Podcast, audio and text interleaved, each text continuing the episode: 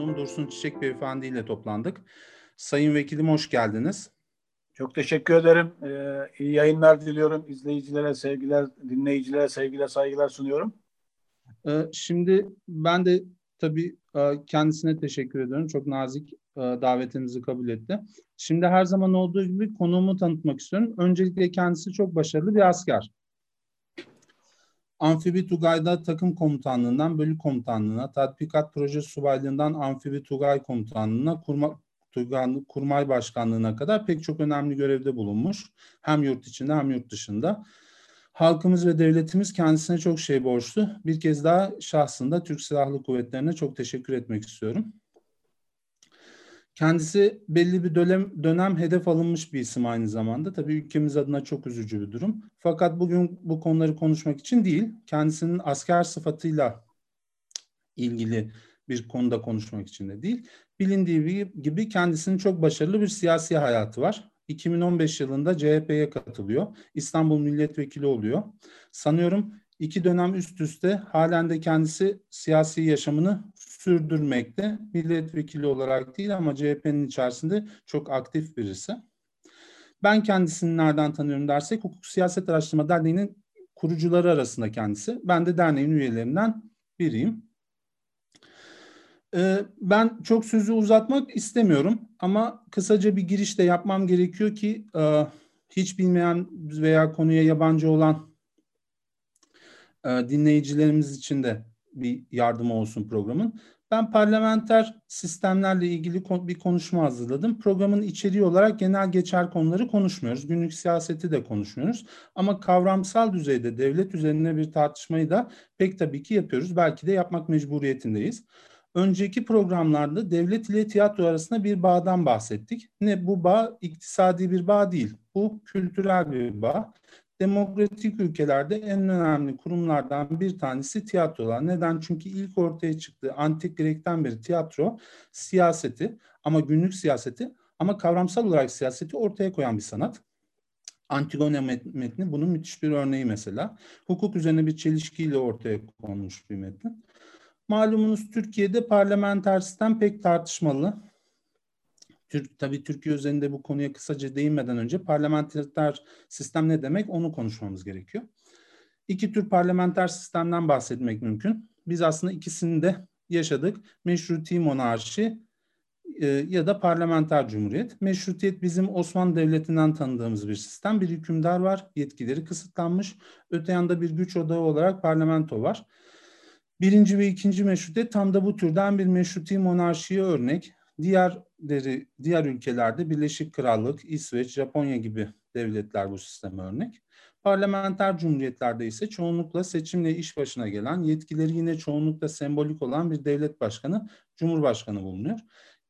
Almanya, İtalya, Hindistan gibi örnekleri sayabiliriz. Yakın zamana kadar Türkiye'de bu sistemlere bir örnekti. Şimdilerde ise Cumhurbaşkanı Erdoğan ile değişen bir sistem söz konusu. İyi oldu diyenler var. Tek adam rejimine dönüştü diyen de var. Pek tabii ki demokratik olarak herkes fikrini paylaşıyor. Paylaşmalıdır da. Öte yandan kurucu irade olarak Mustafa Kemal'den de biraz bahsedelim. Onun görüşünden. Bir defa açık, e, çok açık ve netlikle Atatürk'ün başkanlık sistemini pek de beğenmediğini biliyoruz. Onun görüşü 1921 yılında Ahmet Emin Yalman tarafından yapılan bir röportajla netlikle ortaya koymuş.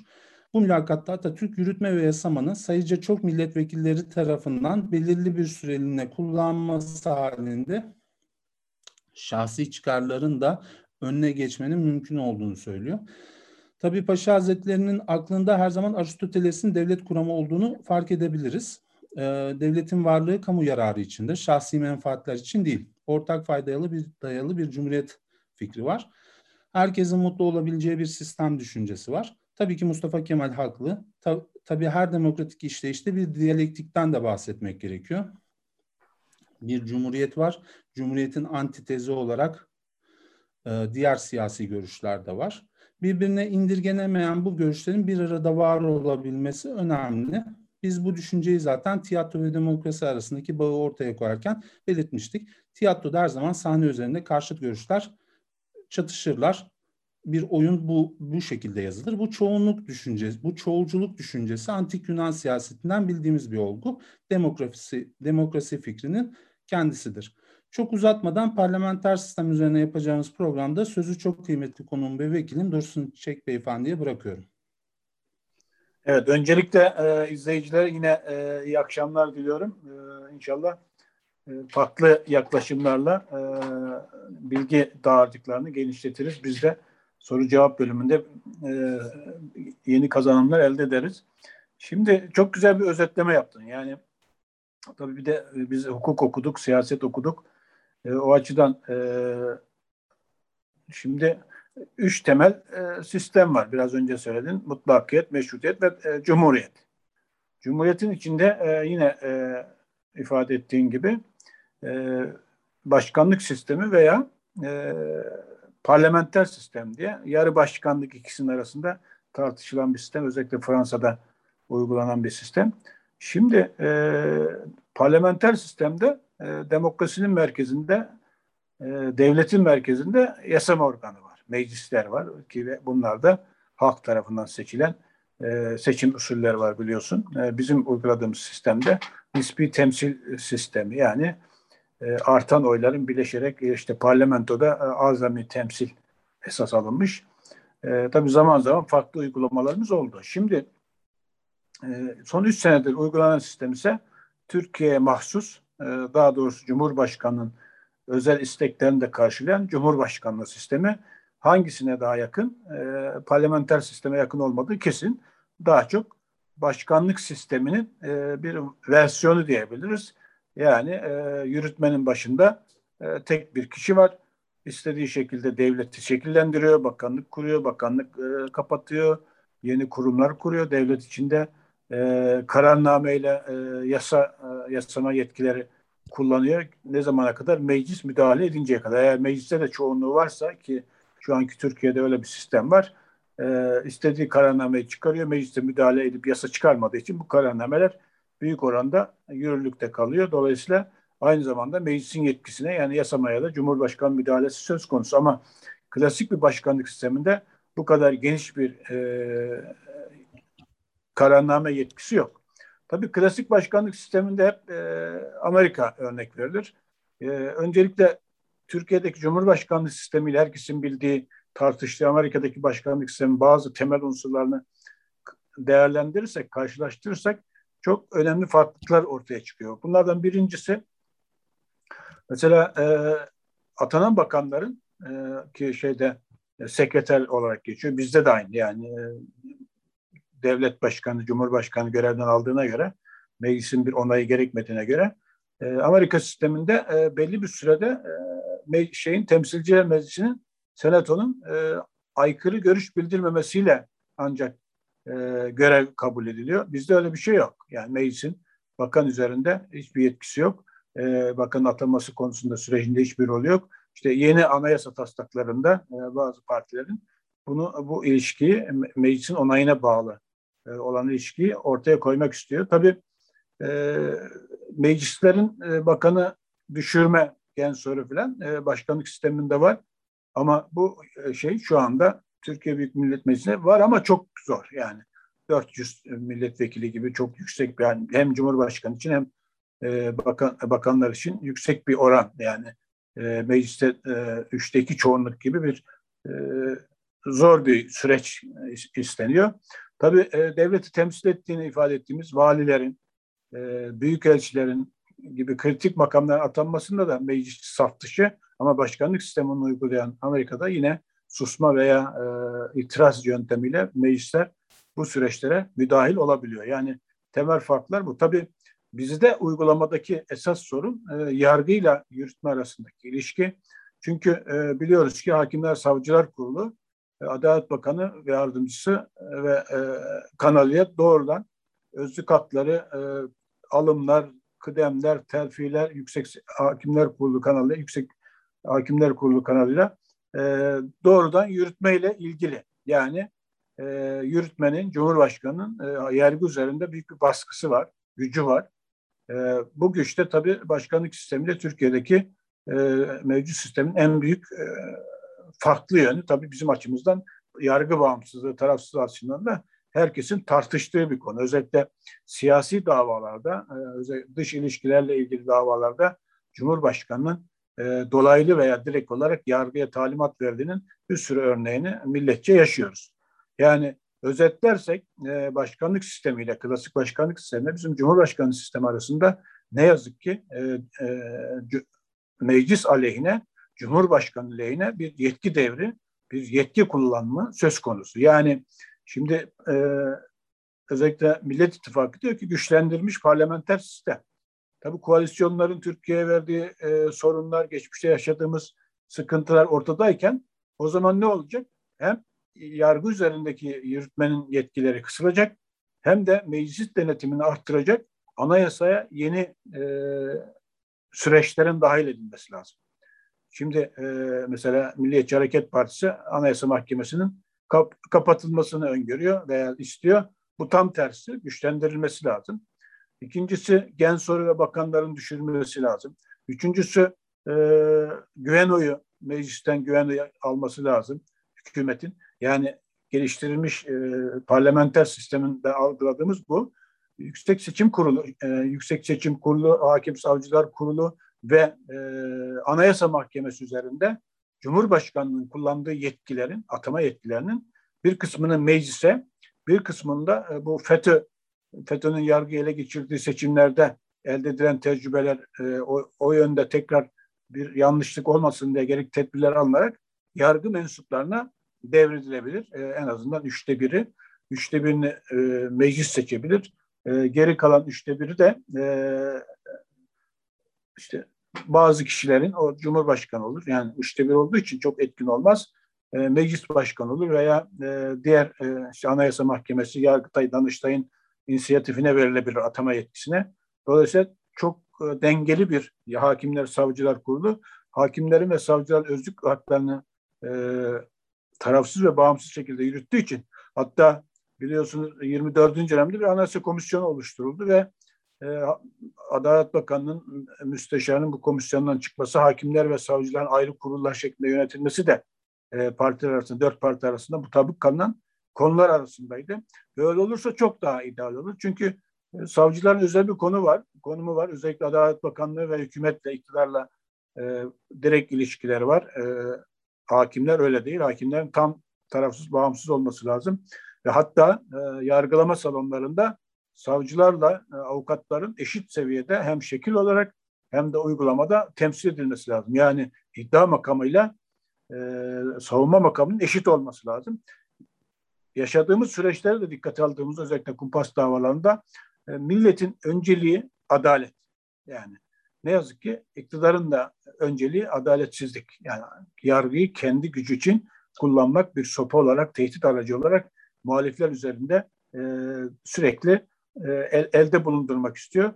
Yani yargıda bağımsızlık ve tarafsızlık sağlanırsa Türkiye'deki e, sistem biraz daha geliştirilmiş olur. İkinci konuda işte meclisin yürütme üzerindeki denetim yetkileri, gen soru bakanı düşürme, hükümeti düşürme, güven oyu gibi yetkiler meclise devredilirse e, aslında e, Türkiye ideal bir e, yargı, yasama ve yürütmenin birbirinden ayrıldığı, birbirini dengelediği, birbirini denetlediği daha makul bir sisteme gidebiliriz. Tabii yürütmenin meclisten seçilmesi geçmişte olduğu gibi veya yine e, halk tarafından seçilmesi konusu tartışılabilir. Yani bu tedbirler alındığı takdirde e, Cumhurbaşkanı'nın tek kişi yönetiminin mahsulleri giderileceği için ikisi de olabilir. Yani benim tercihim tabii e, direkt e, millet tarafından seçilmesi 56 bir ittifaklar e, tabii kutuplaştırıcı bir siyaset olmazsa e, millet tarafından seçilmesi e, daha dengeli olabilir diye düşünüyorum.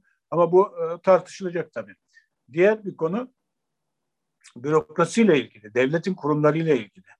Yani e, bakanların kurulması, bakanların lağvedilmesi, e, biraz önce de söylediğim gibi e, işte büyük ölçülerin, valilerin atanması, valilerin devleti temsil, temsil büyük ölçülerin devleti temsil ettiğinin bilincinde olması ise daha çok bunların atama süreçleriyle ilgili.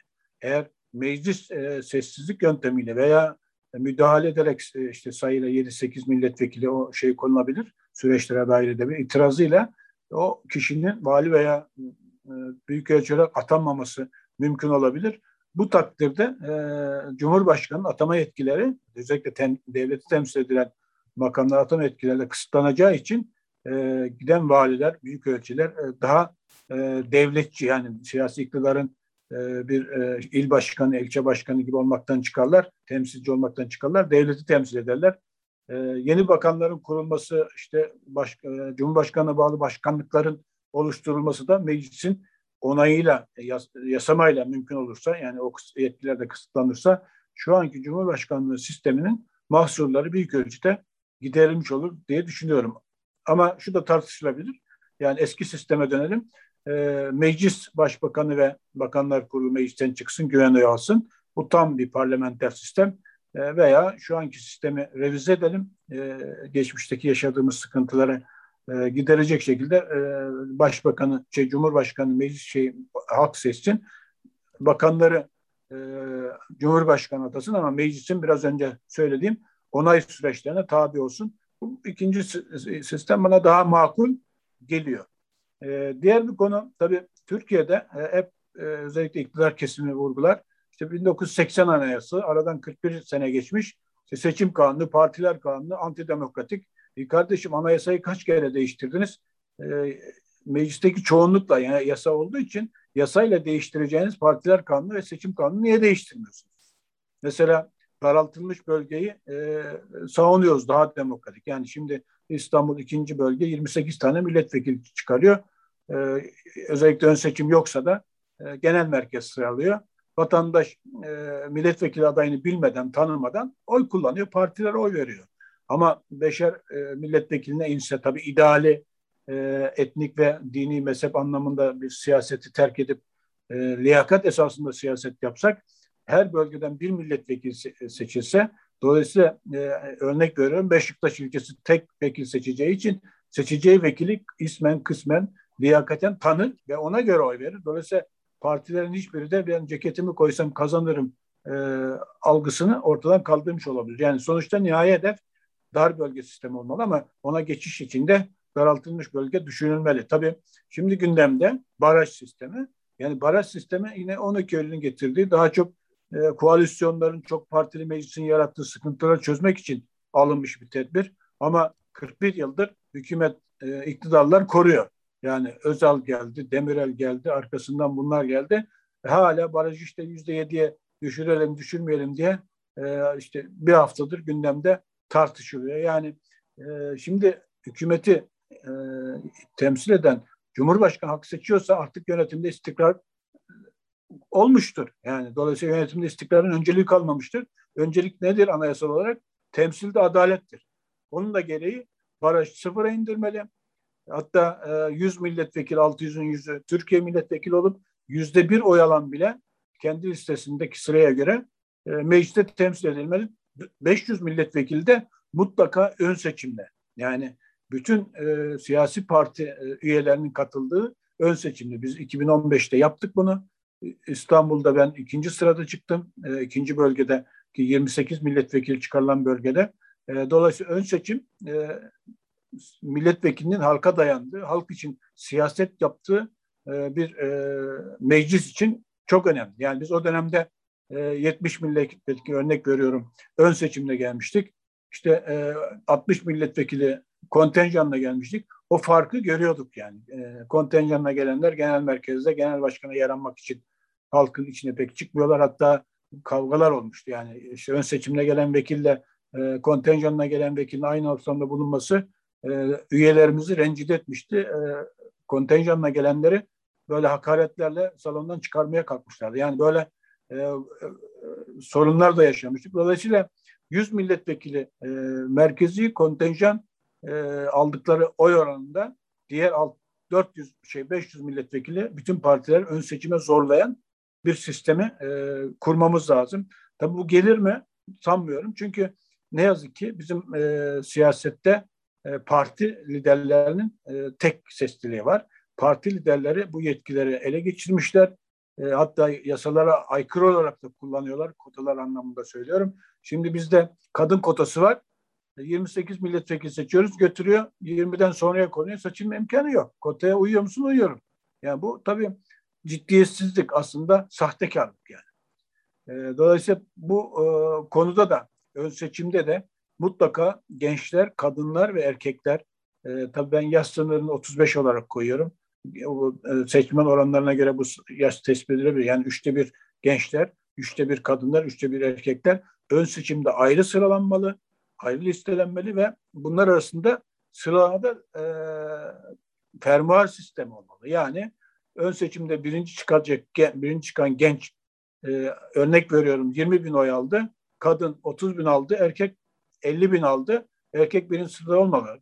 Gençlerin birinci sıradaki biriye, kadınlarınki ikiye, erkekler üçe, dördüncü sıra tekrar gençlerin ikincisi, beşinci sıra erkek kadınların üçüncü, ikincisi. Yani böyle fermuar sistemi uygulanmalı. Dolayısıyla mecliste kadınlar, erkekler ve gençler seçmen oldukları oranda yansıtılırsa aslında çok ideal bir e, meclis oluşabilir Türkiye açısından. E, tabii şunu da e, ben bütün çalışmalarımızda e, meclis gruplarında, kapalı gruplarda ifade ettim. 65 yaştan sonra kamu biliyorsunuz emekli diyor. E, aktif siyasetin e, önünün kesilmesi lazım. Yani 65 yaşında sonra ancak danışman olabilir, e, bürokraside görev alabilir ama e, seçimle e, gelen görevlerde aday olamaz. Bunun anayasaya konması lazım. İkincisi siyasette iki dönem yani şimdi belediye başkanlıkları meclis beşer yıla çıktı biliyorsunuz. 10 e, sene. E, ben sonra bir dönem ara vermeden kimsenin aday olmaması lazım. Bunun da anayasaya koymam. Yani değişmenin çok güç olması lazım. Yoksa yasal değişikliği hemen e, parti liderleri meclis çoğunun ellerinde olduğu zaman bu kuralı hemen değiştiriyorlar. Biliyorsunuz e, AK Parti'nin üç dönem vardı. Sulandırdılar sonra vazgeçtiler. E, dolayısıyla iki dönem sınırlaması kadın, erkek ve gençlerin e, seçmen oldukları oranda seçilme e, seçime girmeleri, sıra yönetimde görev almaları. Tabi bu e, dağılım hem belediye meclislerinde hem Türkiye Büyük Millet Meclisi'nde hem de belediye başkanlarında olmalı. Hatta daha ileri gidiyorum bu üçlü sistemin e, biliyorsun HDP eş başkanlık uyguluyor. Üç, üçlü başkanlık sisteminin ilçe yönetiminde, il yönetiminde olması lazım. Yani şimdi il kurultayı oluyor. Üç tane il başkanı eş başkan olması lazım. Biri genç, biri kadın, biri de erkek. Şimdi üçünün karar verdiği ortamda yanlış karar çıkar mı? Çıkmaz. Yolsuzluk, usulsüzlük olur mu? Olmaz. Çünkü üçü ayrı dünyalar, ayrı görüşleri fark ediyor. Yani bir kadın dünyası, bir genç dünyası, bir erkeklerin e, temsil edildiği dünyada. Yani daha bilimsel, daha e, eşitlikçi bir yönetim anlayışı hakim olur diye düşünüyorum. Şimdi kadınların, gençlerin, e, erkeklerin seçmen oldukları oranda bütün seçilen e, yere e, görevlerde aktif olarak katıldıkları bir yönetim. Artı iki dönem sınırlaması artı seçimi kaybedenlerin altı içinde kurultay yapıp partide bir yönetim değişikliğinin parti tüzüklerine veya partiler kanununda mecbur hale getirilmesi, yasal hale getirilmesi gibi faktörler uygulanırsa bizim e, partiler kanunumuz, seçim kanunumuz da e, çok daha e, demokratik hale gelebilir. Temsilde adalet anlamında, e, demokrasi anlamında ileri adımlar atılmış olabilir diye düşünüyorum. Evet, şimdilik istersen bu kadar. E, ben tabii benim olayım. çok güzel, e, ben yani şu an mevcut durumu çok iyi anla, anlattınız. E, evet. Özellikle parlamenter sistemle ilgili Türkiye'nin e, Türkiye özelinde ne olduğuna dair bir özet geçmiş olduk. Benim tabii sorularım var bu konuşmanızla ilgili. Evet. Şimdi şöyle başlayayım. Bu e, Türkiye Türkiye'ye özel olan parlamenter sistem hükümetin 15 Temmuz sonrası stratejileriyle mi ilgili? Yani 15 Temmuz sonrasında bitmeyen bir kriz ortamı var. Ee, bir süre 15 Temmuz'dan sonra bir süre e, başlamış bir savaş ortamı var. Acaba burada e, e, devlet tarafından veya hükümet tarafından bir strateji geliştirilerek hakimiyet mi sağlanmaya çalışılıyor? Şimdi e, güzel bir soru. Yani aslında 2002'den itibaren Türkiye giderek aslında şu an uygulanan Cumhurbaşkanlığı sistemi yani e, sistemi e, tek kişi yönetimini e, AK Parti içinde uygulandığını görüyoruz. Yani yüzde 49 e, oy almış bir başkanı, başbakanı hemen görevden almak, işte parti içi operasyonlar falan. Dolayısıyla e, ne yazık ki AK Parti 2002'den itibaren tabii e, 2021'e doğru geldiğimiz süreçte e, anayasayı değiştirmeden fiilen e, şu anki Cumhurbaşkanlığı sistemini uygulamaya başladı. Çünkü meclis çoğunluğu var. E, yetkiler tek kişi de e, istediğini partiye alıyor, istediğini atıyor. Istediği, ön seçim yok, partici demokrasi yok. Tek söz, tek lider. E, dolayısıyla fiilen aslında e, özellikle 2007'den itibaren Türkiye e, Cumhurbaşkanlığı sistemine fiilen geçmişti. Ne yaptı? Sonra anayasayı kendisine uydurdu. Yani fiiliyatta uyguladığı sistemde sistemi anayasayı uyguladı. Adında Cumhurbaşkanı sistemi dedi. E, dolayısıyla önümüzdeki seçimlerden e, bunun çözümü şu olmalı diye düşünüyorum. E, tabii Cumhurbaşkanı adaylarının özellikle Millet İttifakı'nın adayının seçilme e, kim olacağı konusunu tartışıldığı bir ortamda ne diyor Millet İttifakı? Biz e, parlamenter sisteme döneceğiz. Geliştirilmiş parlamenter sisteme döneceğiz. Geliştirilmişten ne kastettiğimizi biraz önce açıkladık. Yani yürütmenin yasama üzerindeki gücünü azaltmak, e, yasamanın denetim gücünü, yürütme üzerindeki denetim gücünü arttırmak, yürütmenin yargıya müdahalelerinin kollarını kesmek, yargıyı tarafsız ve bağımsız hale getirmek. Şimdi e, ne diyor Millet İttifakı? Biz e, bu sisteme geçeceğiz. Geliştirilmiş parlamenter sisteme geçeceğiz. E, Cumhurbaşkanı partinin genel başkanı olmayacak. E, istifa edecek. Bağımsız tarafsız olacak. Yeminine sadık olacak. Şimdi diyorum ki ben canlı yayınlarda ifade ediyorum. Ey Kılıçdaroğlu, ey Meral Akşener ikisi de Millet İttifakı'nın önde gelen liderleri. Millete bu vaatte bulundunuz. Geliştirilmiş parlamenter sistem. O zaman deyin ki biz fiilen bu sistemi uygulayacağız. Anayasayı değiştirmeden önce nasıl AK Parti Cumhurbaşkanlığı sistemi anayasa değiştirmeden 10 yıl uyguladı. Nasıl uygulayacağız? Sayın Kılıçdaroğlu Cumhurbaşkanı seçilirse genel başkanlıktan istifa edecek ve temsili e, parlamenter sistemi Cumhurbaşkanı yetkilerini fiilen kullanacak. Diğer yetkilerini kim kullanacak?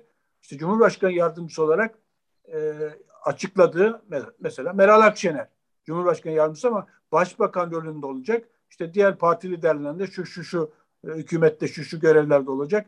Dolayısıyla biz fiilen seçimden sonra fiilen e, güçlendirilmiş parlamenter sisteme geçeceğiz. Belli bir süre sonra bunu vatandaşta karşılığını aldıktan sonra bir erken seçim kararıyla zaten iktidardan düşmüş bir AK Parti'nin çok fazla ayakta kalacağını sanmıyorum. Dağılacaktır.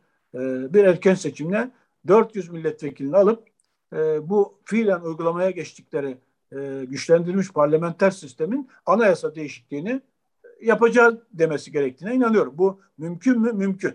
Çünkü görüyoruz ki bütün anketlerde iktidar e, düşüyor. E, ekonomik sorunlar öncelikle göç sorunu ikinci sırada.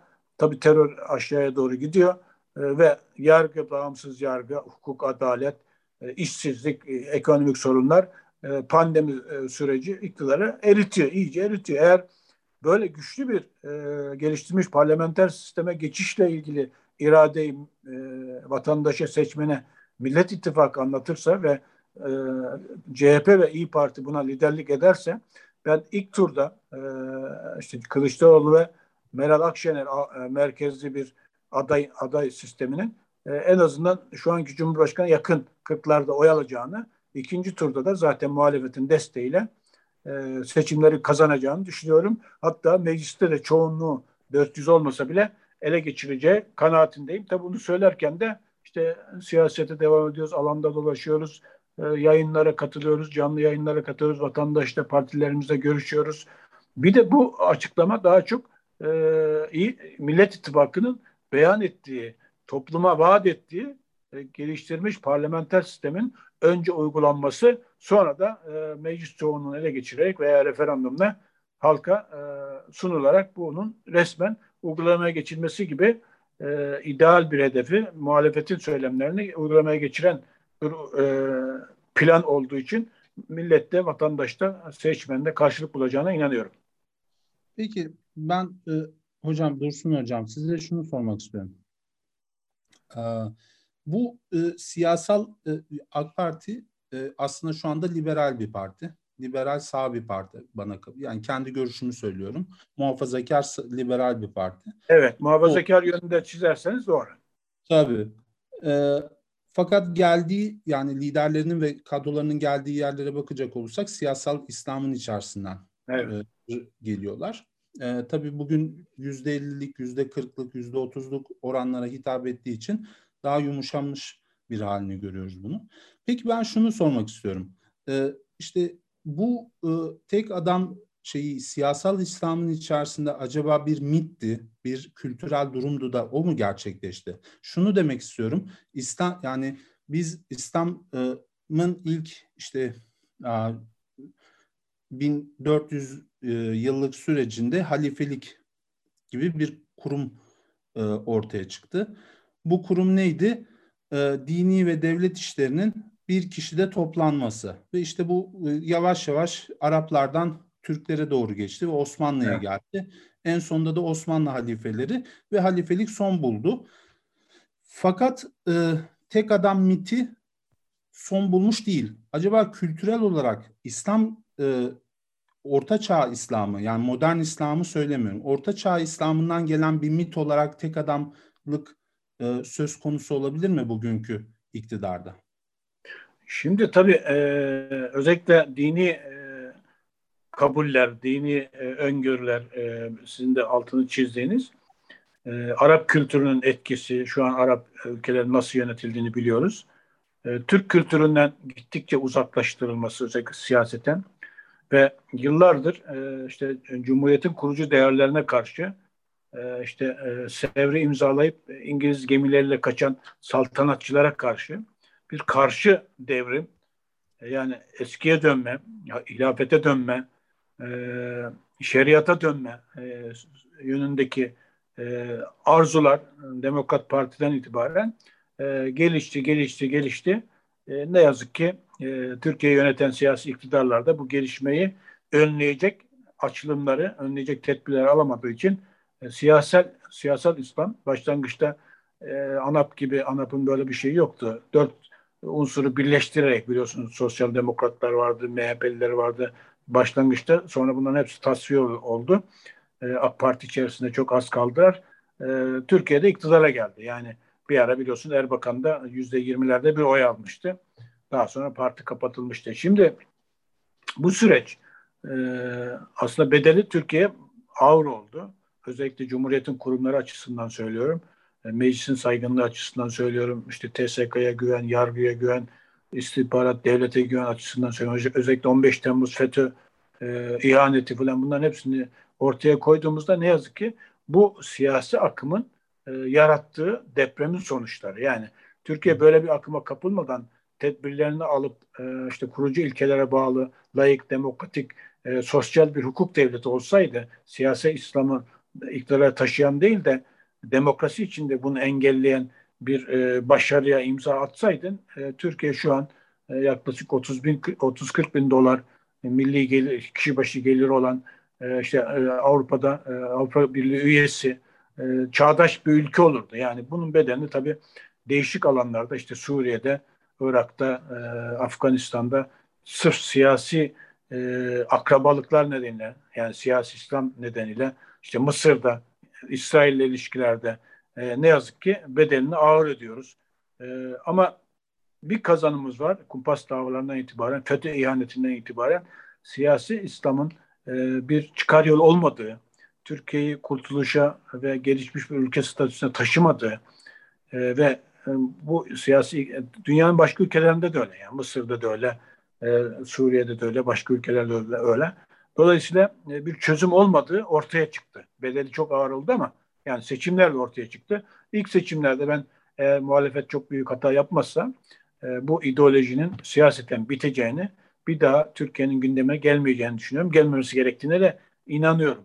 O açıdan e, sizin de vurguladığınız gibi yani e, İslam e, aleminin, İslam anlayışının e, işte ilafet, tek kişi, halife e, anlamında e, işte Diyanet İşleri Başkanı'nın ön plana çıkması, protokolde öne doğru taşınması, yani fetva makamı filan bütün bunlar hep o e, karanlık sayfaların tezahürleri ama e, ben bu e, filmin sonuna yaklaştığımızı Türkiye'nin tekrar e, 1920'lerde olduğu gibi e, tekrar özellikle gençlere çok güveniyoruz. Gençlerin çünkü e, bilgi kaynakları çok geniş, çok okuyorlar, e, okumak, dünyaya açık olmak zorundalar.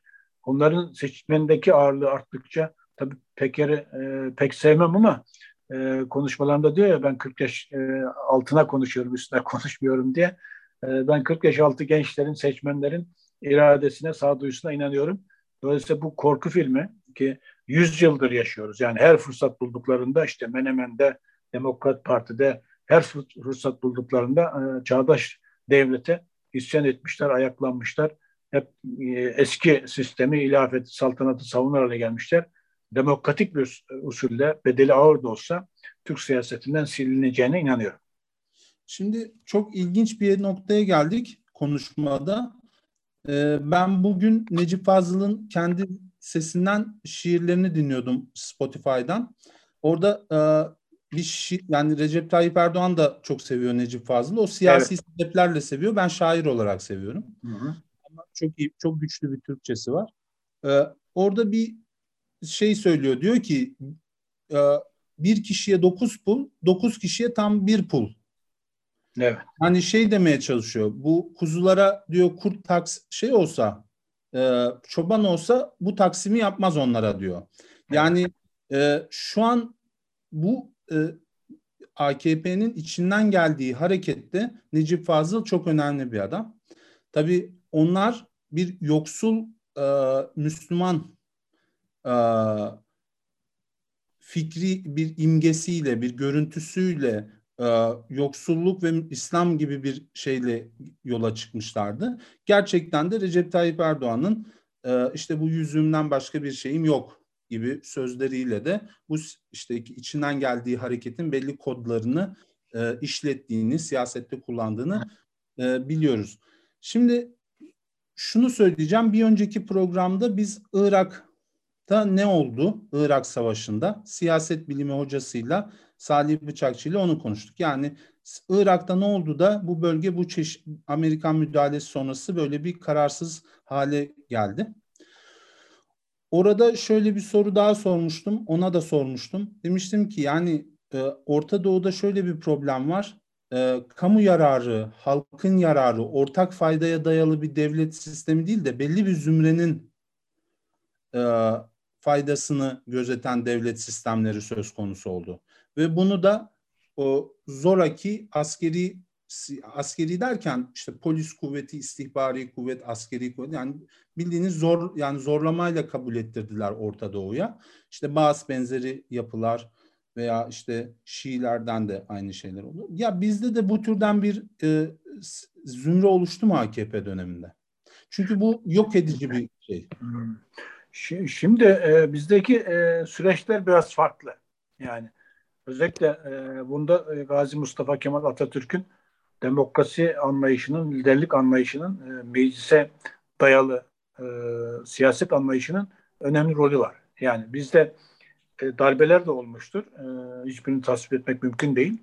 Hepsini e, lanetliyoruz ama sonuçta kısa sürede seçimler yapılıp e, demokrasiye dönüş olmuştur. Yani ama Mısır'da e, Saddam, e, Suriye'de böyle bir şey yoktur. Yani onlar geldi mi e, başka bir darbeye kadar yönetimde kalmışlardı. Yani bizim asker tabii NATO'da e, birlikte görev yapmak Avrupa e, Batı ülkeleriyle birlikte çalışmanın da katkısıyla eğitim sisteminde katkısıyla yani inanın ben e, Cumhuriyet Halk Partisi'ne girdiğimde özellikle parti içi demokrasi açısından hayal kırıklığı yaşadım. Yani ben asker kökenliyim ama işte genel başkanın bir kurultayda parti meclisi için bir liste yayınlamasını asla kabul etmedim. Hatta yazılı itirazlarım e, hatta e, genel başkan ulaşıp bunun hesabını sormaya kalktığımızda böyle gelmiş böyle gidiyor.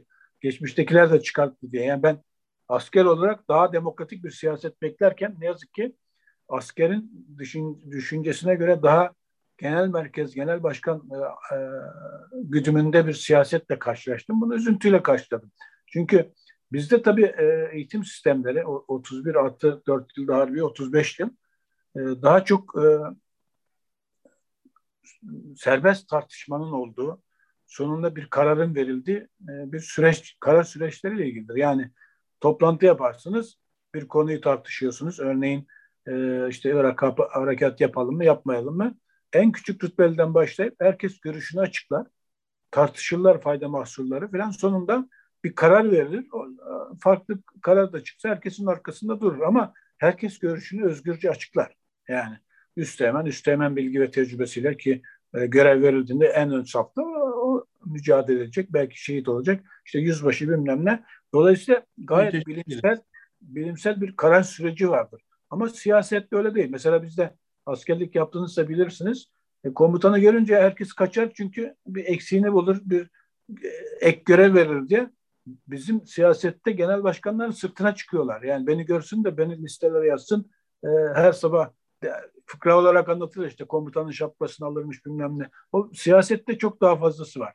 Yani genel başkana yakın olmak aslında bir noktada milletvekili olmak için veya yönetimlerde görev almak için bir e, yöntem olarak gözüküyor. Yanlış bir şey. O açıdan e, mevcut sistemde e, genel başkan, genel merkez ağırlıklı bir süreç yürüdüğü için demokrasi tabana yayılmadığı için e, bu sorunları yaşıyoruz. Dolayısıyla demokrasi e, bunda tabii biraz önce söylediğiniz gibi e, Tayyip Erdoğan'ın liderlik yaptığı e, bir siyasi anlayış var. Ne yazık ki e, 2015'te biz ön seçim yaptık. E, meclis seçimlerde de belediye meclis seçimlerde de ön seçim vardı. Son seçimlerin hiçbirinde yapmadık. Bahane ne? İttifaklar var filan. Yani bahane çok. Şimdi genel başkanımız çıkıyor kadınlar erkekler bilmem ne kotalar motalar ama listeler e, verilmeye başlanınca bunların hepsi unutuluyor. Elini tutan mı var? Yani işte biraz önce açıkladığımız üçlü bir ön seçim yapsa herkesi eşit şekilde listelere dahil etse seçilecek yerlere koysa yani bunu partiler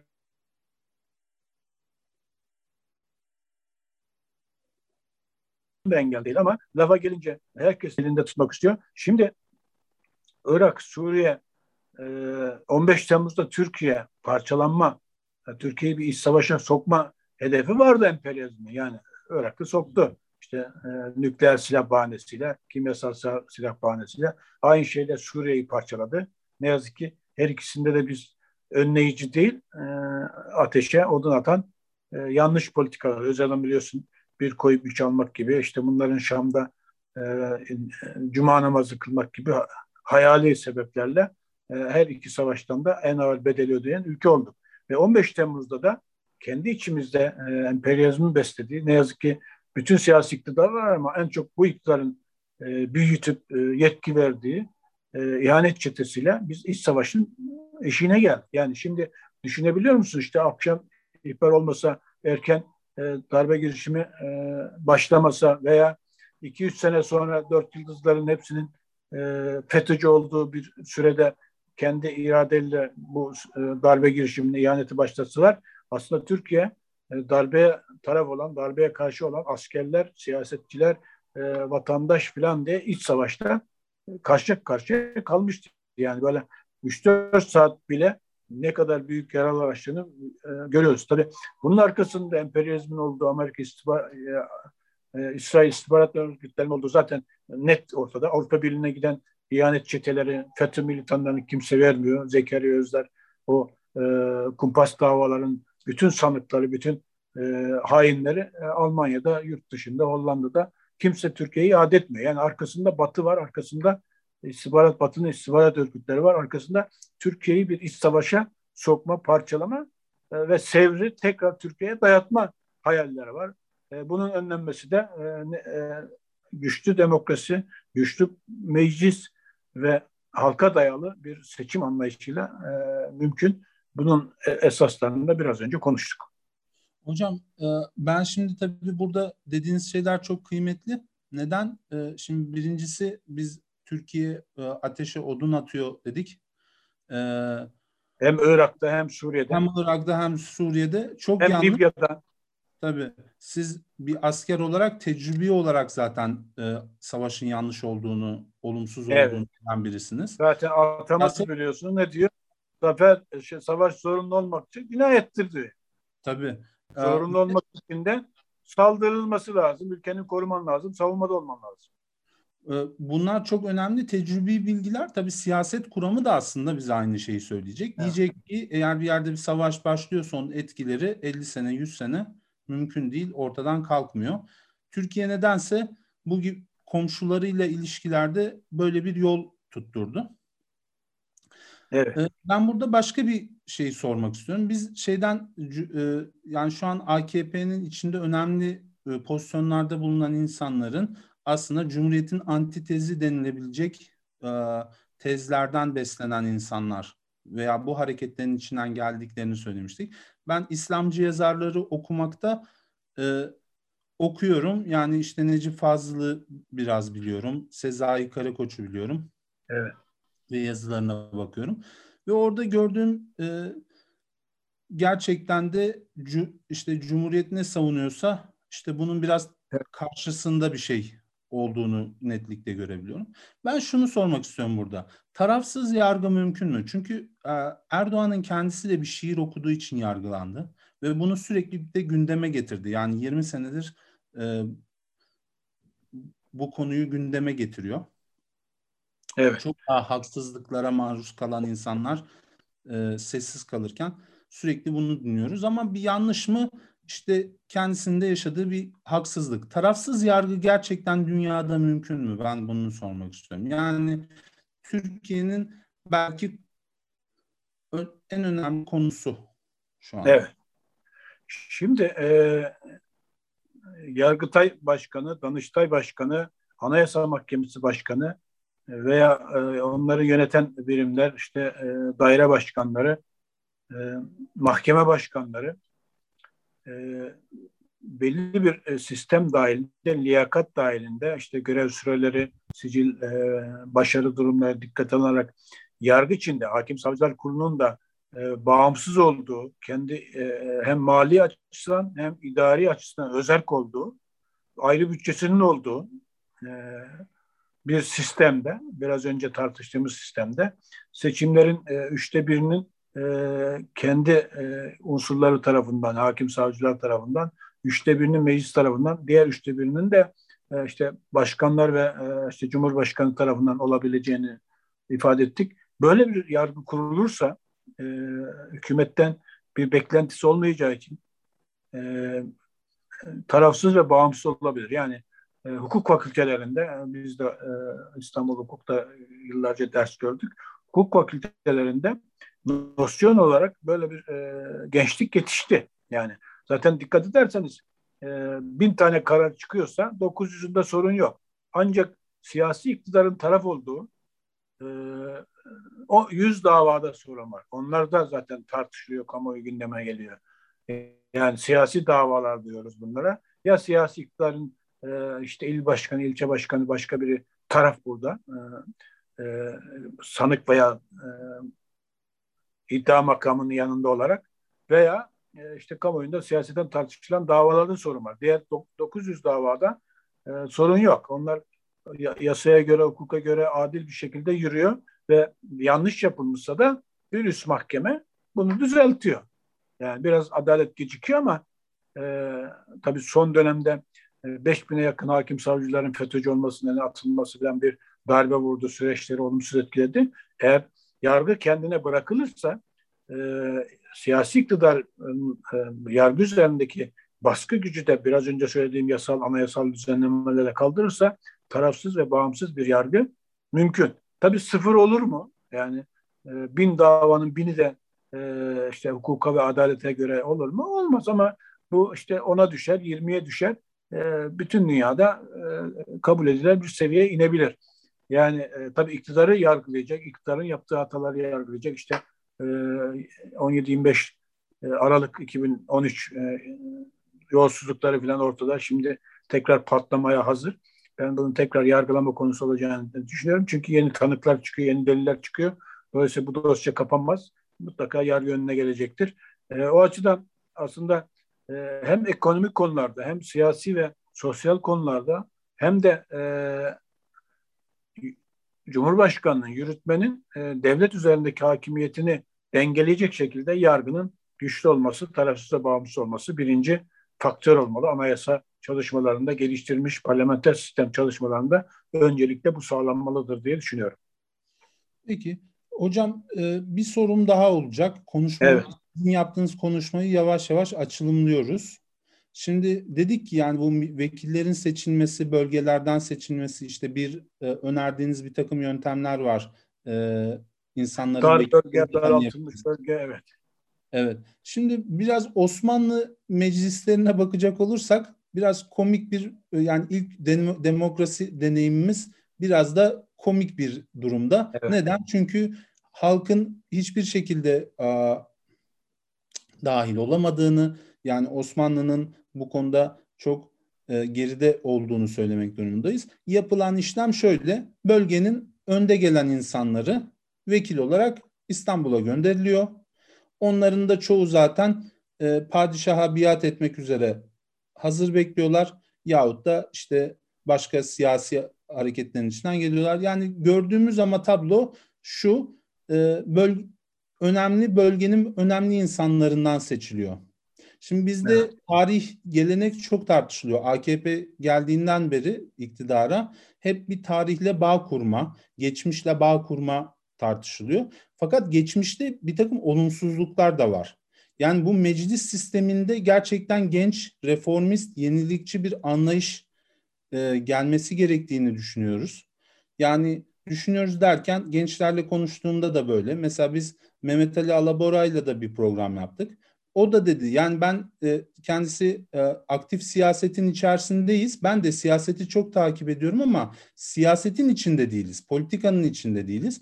Olmak da istemiyoruz.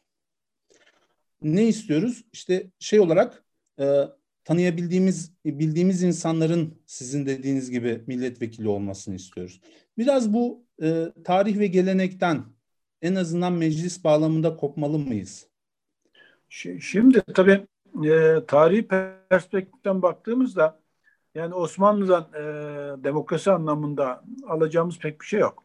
Belki tek parti sistemi olan e, 1946'ya kadar da öyle yani demokratik seçim anlamında yöneticilerin seçimin anlamında çok örnek bir şey yok ama 50 46'dan sonra 75 yıl geçmiş. 75 yıl demokrasi ve birikimleri için çok önemli bir süre. E, dolayısıyla bu 75 yılın değerlendirmesini yaptığımızda Şimdi ben 60 e, yaşın üzerine bir siyasetçi olarak söylüyorum.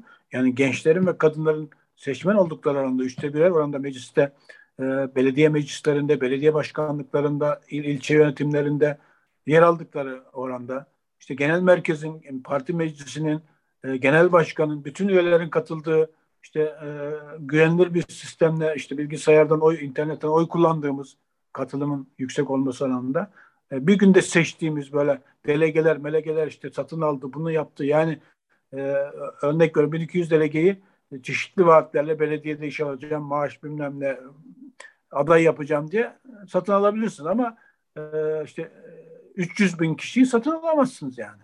Veya e, AK Parti'nin 15 milyon üyem var diyor. Doğruysa 15 milyon üyeyi e, satın alamazsınız. iradesini sakatlayamazsınız. O açıdan eğer e, demokrasi e, tabana yayılırsa zaten demokrasi de bu yani biliyorsunuz eskiden e, şehir devletleri meydanda toplanır herkes o hep beraber karar verilmiş. Şimdi nüfus arttığı için bu mümkün olmadığı için temsili demokrasiye e, geçmişiz. Yani e, bizi temsil edecek meclisi seçiyoruz. Onlar da bizim adımıza yetki verdiğimiz sürece yetkilerini kullanıyor. O açıdan demokrasi tabana yayılırsa özellikle gençler kadınlar için söylüyorum. Yani biraz önce e, ifade ettiniz ama gençlerin siyasete ilgisi eğer önler açılırsa tutamazsınız. Çok genç genç var. Tabii önleri kapalı. Şimdi e, Dursun Çiçek'le e, işte hukuk fakültesini yeni bitirmiş siyasete veya siyaset okumuş bir kardeşim ön seçime girse e, aynı sandıkta yani çıkabilir mi? Birinin e, 60 yıllık birikimi var tanınmışlığı var.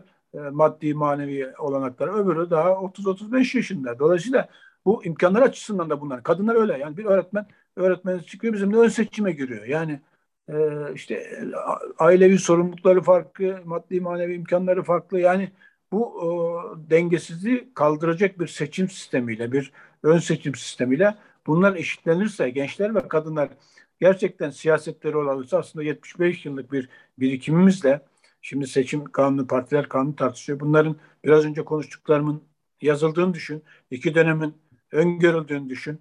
Ee, bütün ön seçim 100 milletvekili hariç hepsinin ön seçimle. Aynı şeyin e, belediye meclisleri içinde yani. Belediye meclisi mesela 40 üyesi var. E, onun %10'u dördünü e, işte yüze, yüze karşılık gelen merkez atasın diğerleri yine ön seçimli olsun. Yani merkezin de uzmanlık alanları bilmem ne tecrübe açısından bir ihtiyacı olabilir. Yani altıda bir yeter. E, altıda bir diğer e, organlarda da böyle bir sistem gelse aslında Türkiye'yi kimse tutamaz yani. Niye tutamaz? Çünkü e, tek kişi yönetiminden kurtuluruz. Tartışmalı bilimsel e, karar süreçlerinin hakim olduğu, toplumun bütün kesimlerinin, gençler ve kadınların süreci dahil olduğu daha çağdaş bir yöntemle çok daha hızlı gelişiriz diye düşünüyorum. Ee, evet. Şimdi ben aslında e, konuş, bu konuşmadaki son sorumu da sormak istiyorum. Evet. Ee, soracağım şey şu. Aslında en kritik soruyu soracağım. Şimdi ben, ben bu uygulanmayan üç dönem uygula, uygulaması vardı işte şeyle evet. AKP'yle. Oraya değindik. Valla yani ben seçmenin artık yani Türk seçmeninin tamamen iktisadi düşündüğünü e, fark ettiğimi söyleyeyim. Tabii ki yine bu benim şahsi görüşüm. Bilimsel bir veriye dayanmıyor. E, yani aslında siyasette ne olursa olsun hukuk ortadan kalksa da her türlü hukuksuzluk da olsa, şu da olsa, bu da olsa Türk seçmeni eğer iktisadi olarak iyiye gidiyorsa ülke oyunu o şeyden kullanıyor. İşte AK Parti'nin biraz rüzgar AK Parti'den esmeye başladı bir bir süredir. Başlangıç. E, başlangıcından bir. Yani o yüzden uzun zamandır da işte iktisadi rüzgarla birlikte e, iktidarda kaldılar. Şimdi ekonomi biraz kötüleşmeye başladı. E, muhalefet yeterince iktisadi olarak umut vaat ediyor mu?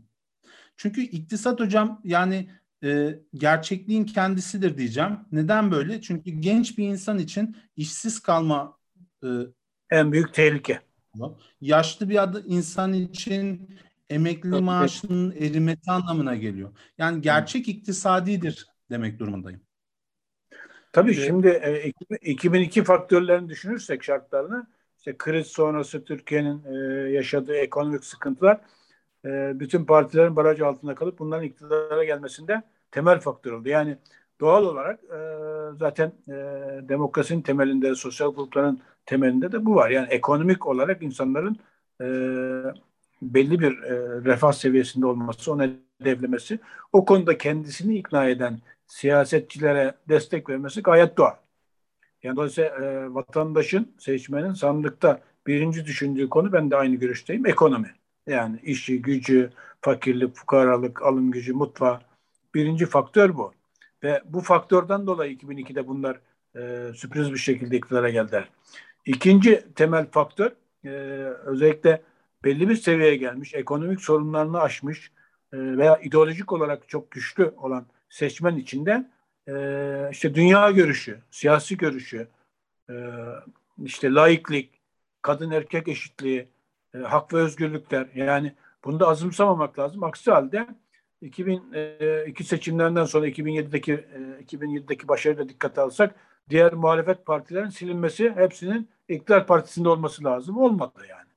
Dolayısıyla diğer faktörleri de en az ekonomi kadar önceleyen bunların içine tabii çoğu ekonomik sorunlarını çözmüş eğitimli beyaz yakalı insanlar var. Ee, dolayısıyla ideoloji, dünya görüşü, siyasi görüşü de e, seçmenin sandıkta e, özellikle muhalefet partileri için söylüyorum ikinci önemli faktör. Diğer faktörler var. Tabii o cari faktörler gündeme göre değişiyor. İşte önümüzdeki seçimlerde göç sorunu, göç e, e, Türkiye'ye gelen yabancılar sorunu, yine pandeminin yarattığı sorunlar. Bunlar güncel sorunlar. Bu seçimde gündemdir, öbür seçimde olmaz. Geçmişte terör mesela e, 2015'in e, 7 Haziran'da terör çok makus düzeydeydi. E, biliyorsunuz AK Parti iktidardan düştü. Ama 5 ay sonra Kasım'da terörü o kadar e, beslediler. E, tabii e, değişik karanlık güçleri de hesaplayabiliriz. Bir anda iktidar partisi yüzde on daha fazla oy alarak tek başına iktidara geldi. Yani terör öncelikli bir gündem oldu ekonomiden sonra. Dolayısıyla bu ekonomik imkanlar, ekonomik sorunlar, ekonomik bakış birinci faktör her zaman. İkinci faktör siyasi görüş, ideoloji. Yani e, adam aç da kalsa e, işte başı örtülüyse aç da kalsa, yardıma da muhtaç olsa sırf başının örtüsüne karışmıyor diye gidiyor oy veriyor. Yani şimdi e, ekonomik e, sıkıntılara baktığımızda e, çoğunluğu AK Parti'ye oy veren seçmen ve bir türlü de vazgeçmiyor. Yani geçenler var ama çok az e, seyirde bir düşüş var. Çok hızlı olması lazım. Çünkü en büyük yoksulluğu çekenler bu, bu iktidarın seçmeni. Yani sırf başörtüsüne dokunmadığı için, başörtüsüyle işte kamuda görev aldığı için oy verenler var. Evinde ekmeği yok ama önceliği ideoloji diyenler var. E, tabii üçüncü faktörde e, değişken faktörler biraz önce söylediğim gibi. Önümüzdeki seçimlerde de yani 2023 veya erken seçim pek beklemiyorum. Çok yaklaştı. Bir de seçim kanunu değişecekse, partiler kanunu değişecekse bir yıl önünde bir e, süre gerekiyor anayasa olarak. Ben 200, 2023 seçimlerinde birinci faktörün ekonomi olacağını yine doğal olarak işsizlik, yoksulluk, pahalılık. E, ikinci faktörün e, doğal olarak yine göç eğer e, hükümet tabi daha e, etkin tedbirler alması özellikle Afganistan göç üzerinde. Üçüncü faktöründe işte pandeminin yarattığı aşılar, sıkıntılar, e, terörün gittikçe aşağı doğru inmesini tabii memnuniyetle karşılıyoruz. E, çünkü e, vatandaş şunu anladı, terörün bir emperyalist e, maşası olduğunu, emperyalizmin e, bir vekalet savaşçısı olduğunu büyük ölçüde e, bir siyasi parti hariç herkes anladı. İnşallah onlar da anlar da e, Türkiye terörden e, uzun vadede kurtulur. Çünkü e, artık devlet de biliyorsun e, terörle mücadelede ülke dışında, sınırlar ötesinde tedbirler alarak Türkiye'ye girmeden e, terör kaynağında kurtulmaya çalışıyor. Burada doğru bir strateji. Bunu sürdürmemiz lazım. E, tabii siyasi açılımlar, demokratik haklar, hak özgürlükler bunları kendi ihtiyaçlarımızın e, vatandaşımızın ihtiyacı olarak işte Ankara kriterleri diyor ya Avrupa Birliği kriterleri yerine e, daha çok e, muhalefet partilerinin, Millet İttifakı'nın iradesiyle bu hak ve özgürlüklerin daha da gelişeceğini, yargının özgürleşeceğini, bağımsızlaşacağını, e, ekonomik kararlarında e, daha vatandaş temelli, e, çünkü kurumsal bir çalışma olacak, liyakata dayalı bir e, bürokrasi olacak. Türkiye'nin daha yönetileceğine inanıyorum. E, biraz önce de söylediğim gibi son sözüm bu iktidar aslında e, bir noktada kendisini bitişe doğru götürüyor. E, yanlış kararlar veriyor. E, bu da e, seçimlerde 2002'de geldiği gibi seçimlerde gideceğinin en büyük işareti olur diye düşünüyorum. Bütün temennim, bütün beklentim bu. İnşallah 2023 seçimleri milletimiz için siyasi bir değişimin temel noktası olur. Bu güzel söyle konuşma ve sonrasındaki söyleşi için çok teşekkür ediyorum Dursun Çiçek'e. Ee, hocam yani çok kibarsınız, bizi kırmadınız, program yaptınız. Ee, güvenlik güçleri, şu an görevi başındaki güvenlik güçlerimize de e, başarılar diliyorum. Hem sınır ötesinde hem de ülke içerisindeki güçlerimize. Ee, bugün çok değerli Dursun Çiçek'te parlamenter sistemi konuştuk. Ee, umarım keyifle dinlemişsinizdir. Herkese iyi akşamlar diliyoruz, iyi günler diliyoruz. Görüşmek üzere.